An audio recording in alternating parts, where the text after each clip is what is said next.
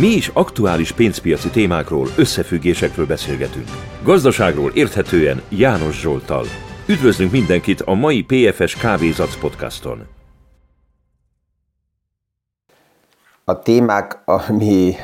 reggelente pillanatnyilag a reggelizés közben fel, fel az asztalra kerül, ezek nagyon érdekesek, mert teljesen megváltoztak ahhoz képest, hogy mi volt még mondjuk úgy egy évvel ezelőtt és valahogy érdekes ezt a podcastokba fel is dolgozni, hogy milyen irányba megy, megy ez, a, ez a transformáció. Um, ugye ez, ez teljesen normális, nagy valószínűséggel, hogy 14-15 éves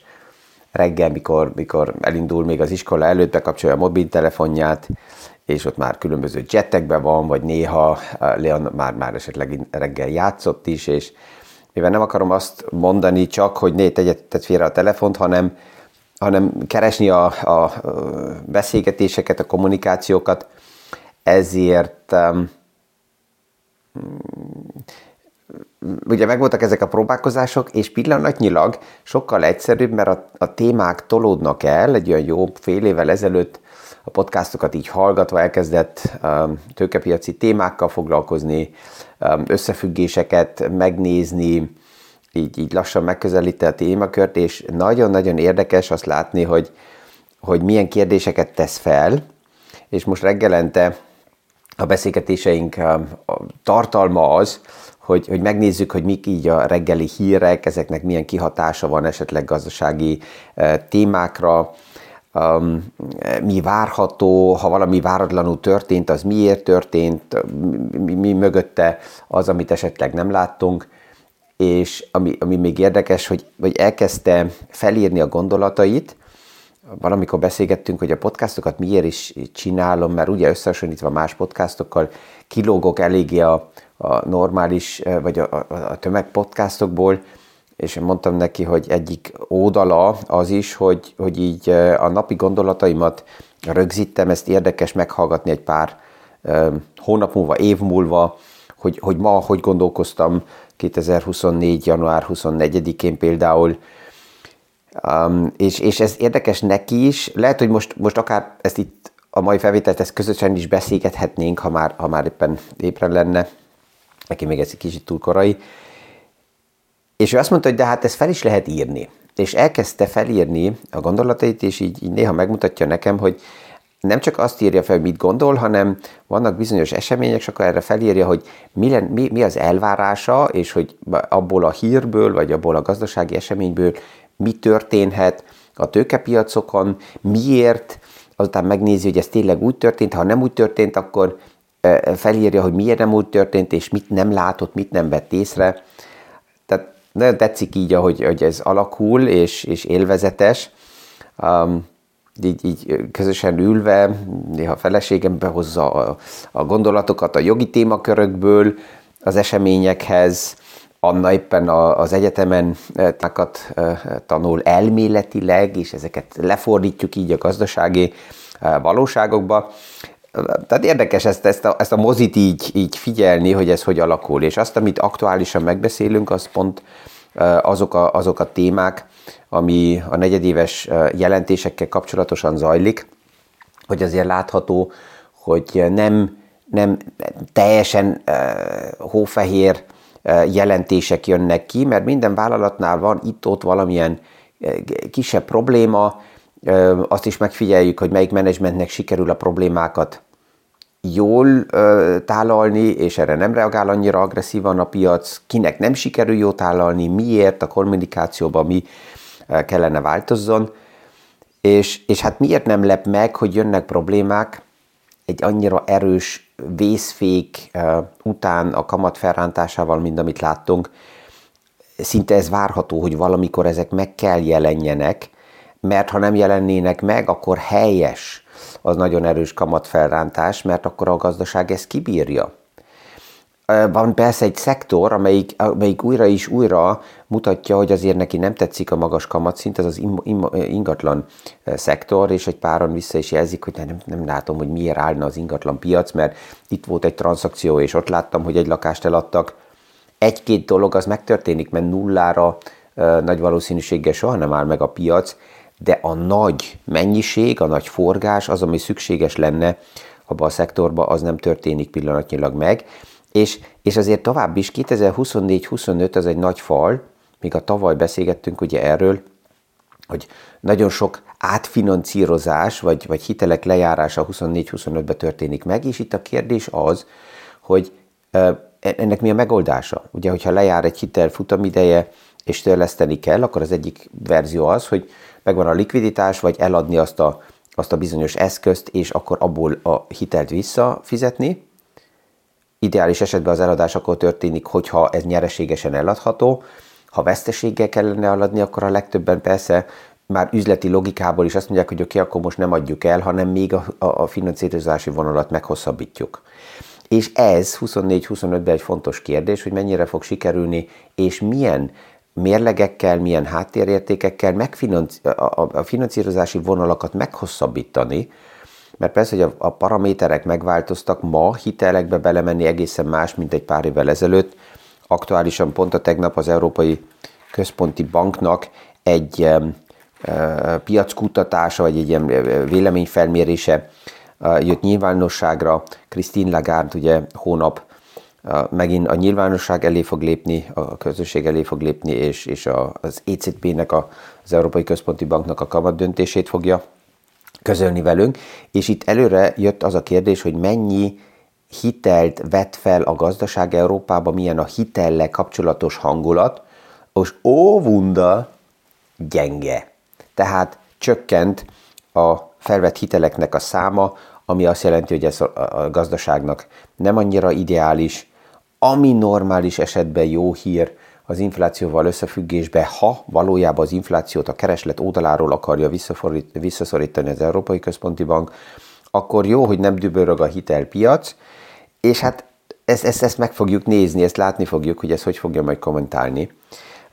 Krisztin uh, Lagarde. És a hitelekkel kapcsolatosan a kötvényeknél Bill Grossnak a tegnapi megszólalása, és az már többször volt, érdekes jeleket ad.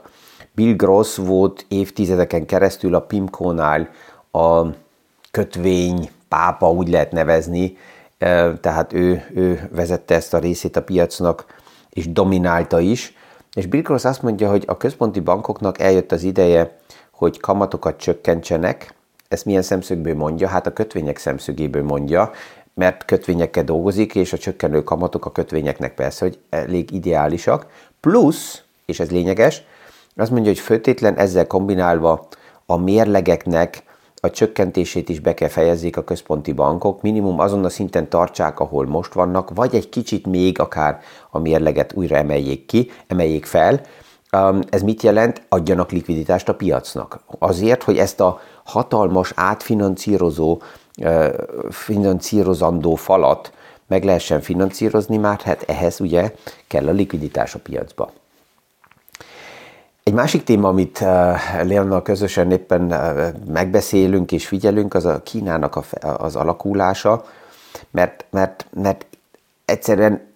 persze, hogy, hogy kemény figyelni azt, hogy mi ott, ott, ott mi történik. Tegnap reggel ugye a podcast előtt jelent meg az a hír, hogy akkor Kína egy ilyen mentőcsomagon gondolkozik, több mint 300 milliárd dollár nagyságrende a részvénypiacnál, és ez, ez egy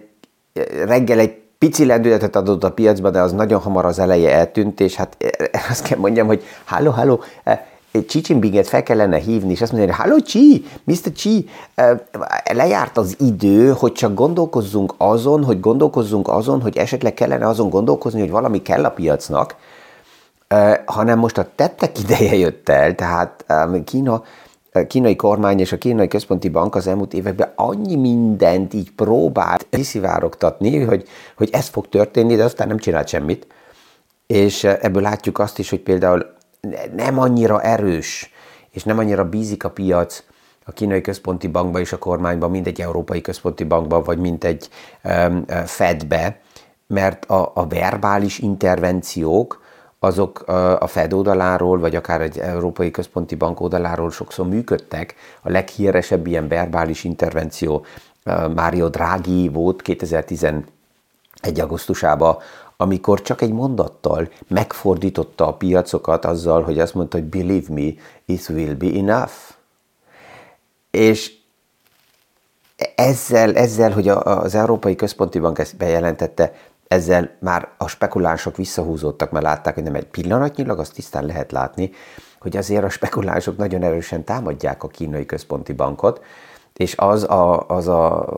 modell, amit ugye sokszor hallunk, hogy never fight the Fed, tehát a Fed ellen fogadni az veszélyes, és nem éri meg, mert uh, hosszabb ideig van levegő a Fednek, azt a kínai központi banknál nem így látja a piac, és azért, azért feszegetik ezt a vonalat. A kérdés az lesz, hogy mikor kezd el valójában lépni a kínai központi bank, és hogy a tettek a döntőek, ezt bemutatta tegnap Jack Ma, a, az Alibaba alapítója, és a, a társai 200 millió dollár értékbe vásároltak Alibaba részvényeket, és ezzel persze, hogy egyből legalábbis az Alibaba árfolyama ugrott egyet. Ezek, ezek tettek. Nem csak gondolkozni azon, hogy esetleg, vagy mit tudom, hanem, hanem, hanem lépések kellenek, ami persze, hogy nem olyan egyszerű, mert összetett a kép, és a kínai kormány is, és a központi bank is nagyon-nagyon erodálta a bizalmát a piacokkal szembe, és a tőkepiacban főleg a bizalom és a kiszámíthatóság kell. Van egy pár emlemző, aki azt mondja, hogy na ja, value értéket nézve, tehát az, hogy milyenek a számok, Kína olyan mélyen van, öt éves mélyen, hogy elméletileg vásárolni kellene, de a másik oldalon ott van a hatalmas bizonytalanság, a kiszámíthatatlanság, a, jogi bizonytalanság. Tehát a kockázatokról, mikor beszélünk, akkor Kínánál látjuk azt, hogy ez a tipikus politikai kockázat. A politikai kockázat, ugye ez, ez nehezen megnevezhető nagyon sokszor, de Kínánál tisztán meg lehet nevezni. Xi Jinping. Egy emberen vagy egy politikus körön múlik az, hogy hova alakul az egész gazdaság, nem a szabad gazdasági erők irányítják az egészet, hanem itt a politikai beleszólás, és hát persze ennek megvan az ára. Akinek Kína benne van a portfóliójába, a politikai kockázat van a portfóliójába, és ha nem tud nyugodtan alunni és lazán nézni, hogy ez a 3-4-5 százalék a portfóliójába hogy alakul, és akár az értéke csökken, hogyha nem vásárol folyamatosan bele, hát annak pozíció problémája van. Tehát az azt jelenti, hogy ez a pozíció túl nagy, és akkor azzal kell foglalkozni, mert akkor nagyon-nagyon a kés élén táncolva, vagy a penge élén táncolva lovagolja ezt a piacot. És ami elgondolkoztató Kínába, tehát tettek nélkül miért nem tud ez megfordulni, a hangulat aktuálisan Kínába ugyanolyan szinten van, annyira gyenge, mint amit láttunk a Covid lockdown idő alatt. A különbség csak az, hogy annak idején a lockdown után lehetett lazítani és megnyitani a gazdaságot, és újra elindultak a folyamatok. Most nyitva van a gazdaság, és mégis katasztrofális a hangulat, nagy a bizonytalanság, és, és ezt, ezt elindítani, persze, hogy a, az adóság emelése és likviditás beöntésekkel, fröccsökkel lehetne ezt elindítani. A kérdés csak az, hogy megjönne azután a növekedés, mert az adósságot mindig csak növekedéssel lehet kifinancírozni, és um, pillanatnyilag um, én kíváncsi vagyok, hogy ez a, a, piaci fogadás, ami két részből áll az éveleje óta, az egyik, hogy Magnificent Seven Long, tehát, hogy az amerikai tech szektor az tovább emelkedik, a KI, a mesterséges intelligencia hype hullámán tovább menve, tehát ez az egyik pozicionálás. A másik, ehhez párhuzamosan China Tech Short. Tehát, ahogy a globális nagy piac, Kínán belül meg van tiltva a sortolás, de a globális piac a sortol, és China Tech Short, ez a másik most crowded trade, tehát a leggyakrabban pillanatnyilag fogadott pozíció a nagy intézményi befektetőknél, és, és ez, ez, amikor ilyen kvázi tuti képre kialakul a piaci helyzet, hogy azt lehet érezni, vagy látni, hogy hát, ez, ez tud így, nem tud semmi történni. Ez általában nem marad így, ez, ez feloldódik. A kérdés csak az, hogy mikor és milyen irányba, mert pillanatnyilag Kínának a gyengesége még nem hatott ki a globális gazdaságra, de valamikor fog, mert hát Kína még mindig 30%-kal a globális gazdaságnak ugye egy, egy elég, elég fontos része, és ezt azért érdemes figyelni, és ugyanis újra, tehát azt kell mondjam, hogy sok esemény van a piacban, amit akkor tudok nyugodtan, higgadtan távolból figyelni, hogyha a pozicionálásom, ha már abba benne vagyok a portfóliómba, egészséges arányban van. És akinek um, 5 évvel ezelőtt Kína esetleg 10% volt a portfóliójába, ha ő nem vásárolt folyamatosan bele, akkor normális az, hogy az árfolyam csökkenésekkel most lehet, hogy csak 5% vagy 6%-os a kíneti kitettség, hogy ebben már bele kell levásárolni, ez pont ez a kérdés, hogy mennyire tudom a politikai kockázatokat emocionálisan kezelni. Ezt lazán látom, és azt mondom, hogy igen, tudom, ez itt van, látom, de nem érint most rövid időre, emocionálisan, és, és ez, ez, ez megállja a helyt a portfólióban, vagy pedig akkor a pozíció, hogy nem tudok aludni, pff, ideges vagyok, állandóan nekem csak egy irány jó, hogyha végre már újra emelkedik, és akkor akár szabadulni akarok. Ez egy, ez egy olyan gondolat, amit javaslok, hogy érdemes megnézni, hogy ha van egy pozíció, amelyik nem tetszik, akkor hogy gondolkozok arról. Úgy gondolkozok, hogy hát ha végre fordul nyulla irányába, akkor ezt befejeztem, és innen megyek, akkor már alapjában ott több probléma van, és lehet, hogy érdemes azelőtt már foglalkozni a pozícióval, mielőtt remélhetőleg nullába fordul, mert ha nem, akkor, akkor mi történik? Mi az alternatíva? Ezzel kell foglalkozzak. Um, az aktuális piaci helyzetben eh, eh, eh, megvan ez a, ez, a, ez a fura gondolat is, hogy, hogy az, amit most látunk, ez főleg ugye az amerikai piacban ez a tipikus aranyfürt um, szenárió, és um, ideális a kép, vagy ebből inkább ilyen Alice a Csodaországba sztori lesz. Miért? Mert ha megnézzük, akkor van négy paraméter legalábbis, amelyik ilyen ideális aranyfürt szcenáriót hoz létre, az enyhe landolás, tehát a soft landing a gazdaságra, a gazdaságnak, az, az, az ideális kép, ehhez párhuzamosan, hogyha a marzsok, a hozamok a vállalatoknál magas szinten maradnak, ez ideális, az infláció, hogyha csökken vissza, ehhez párhuzamosan, vagy ezek mellett akkor ideális, és a kamatok, hogyha magasan tudnak maradni, az is. Tehát, hogyha ezt a négyet így megnézzük, akkor ez lenne így egy kvázi, egy ideális kép, de tudjuk, hogy a gazdaságban ez a szupa ideális kép nagyon ritkán van, és ha csak átmenetileg. És ez, ebből akár ilyen, ilyen Alice a Csodaországba is szenárió lehet, mert ugye ebből a négy pontból egy pár azért egymásnak ellentmondó is. Ha a gazdaság lehűl, mert a kamatok ugye magas szinten vannak, és még az inflációból um, megmaradt a visszafogott hangulat, akkor párhuzamosan az infláció is, hogyha kezd csökkenni, mert ez jön a kamatemelés hatása miatt, akkor ez normális esetben oda vezet, hogy a forgalom csökken, és ha a forgalom csökken, akkor a marzsok csökkennek, és ha a marzsok csökkennek, akkor ennek általában kihatása van az aktuálisan beárazott árfolyamokra. Tehát sajnos, de másik oldalról ez jó, mert ez megadja a létjogosultságát a napi podcastoknak, nem annyira e, egyszerű a kép a gazdasági modellekben, hogy azt mondom, hogy fehér-fekete, és ezt nyomom, és az történik, hanem, hanem egyre komplexebb a szerkezet, és, és ezt, ezt veszi pillanatnyilag ezekből a beszélgetésekből és a gondolatfejezésekből a fiam is észre, és ezért, ezért támogatom ezt, és élvezetes ezt figyelni, hogy, hogy ő gondol egy témát, és ezt csak nem úgy gondolja, hanem fel is írja, és azután odaírja, hogy oké, okay, ebből mit vár el, hogy reagálhatna a piac, mi a konzekvencia, és azután élvezi azt figyelni, hogy tényleg ez történt-e, vagy más történt, és ha más történt, akkor nem, nem frusztráltan félredobja a füzetet, hanem felteszi a kérdést, hogy oké, okay, de akkor, akkor ez miért történt, mit nem láttam, mire kellett volna figyeljek, mit kellett volna észrevegyek. Ja, ezzel beleindulunk akkor a, a mai napba is, ez is nagyon uh, érdekes lett. Um, minden esetre uh, hónap reggel is beszélgetni fogunk, akkor még nem lesz meg Krisztin Legádnak a, a sajtókonferenciája, de majd hónap után. Kellemes napot kívánok mindenkinek, és a viszont hallása a hónap reggeli PFS Kávézac podcastig. Mi is aktuális pénzpiaci témákról, összefüggésekről beszélgetünk. Gazdaságról érthetően János Zsoltal. Üdvözlünk mindenkit a mai PFS Kávézac podcaston!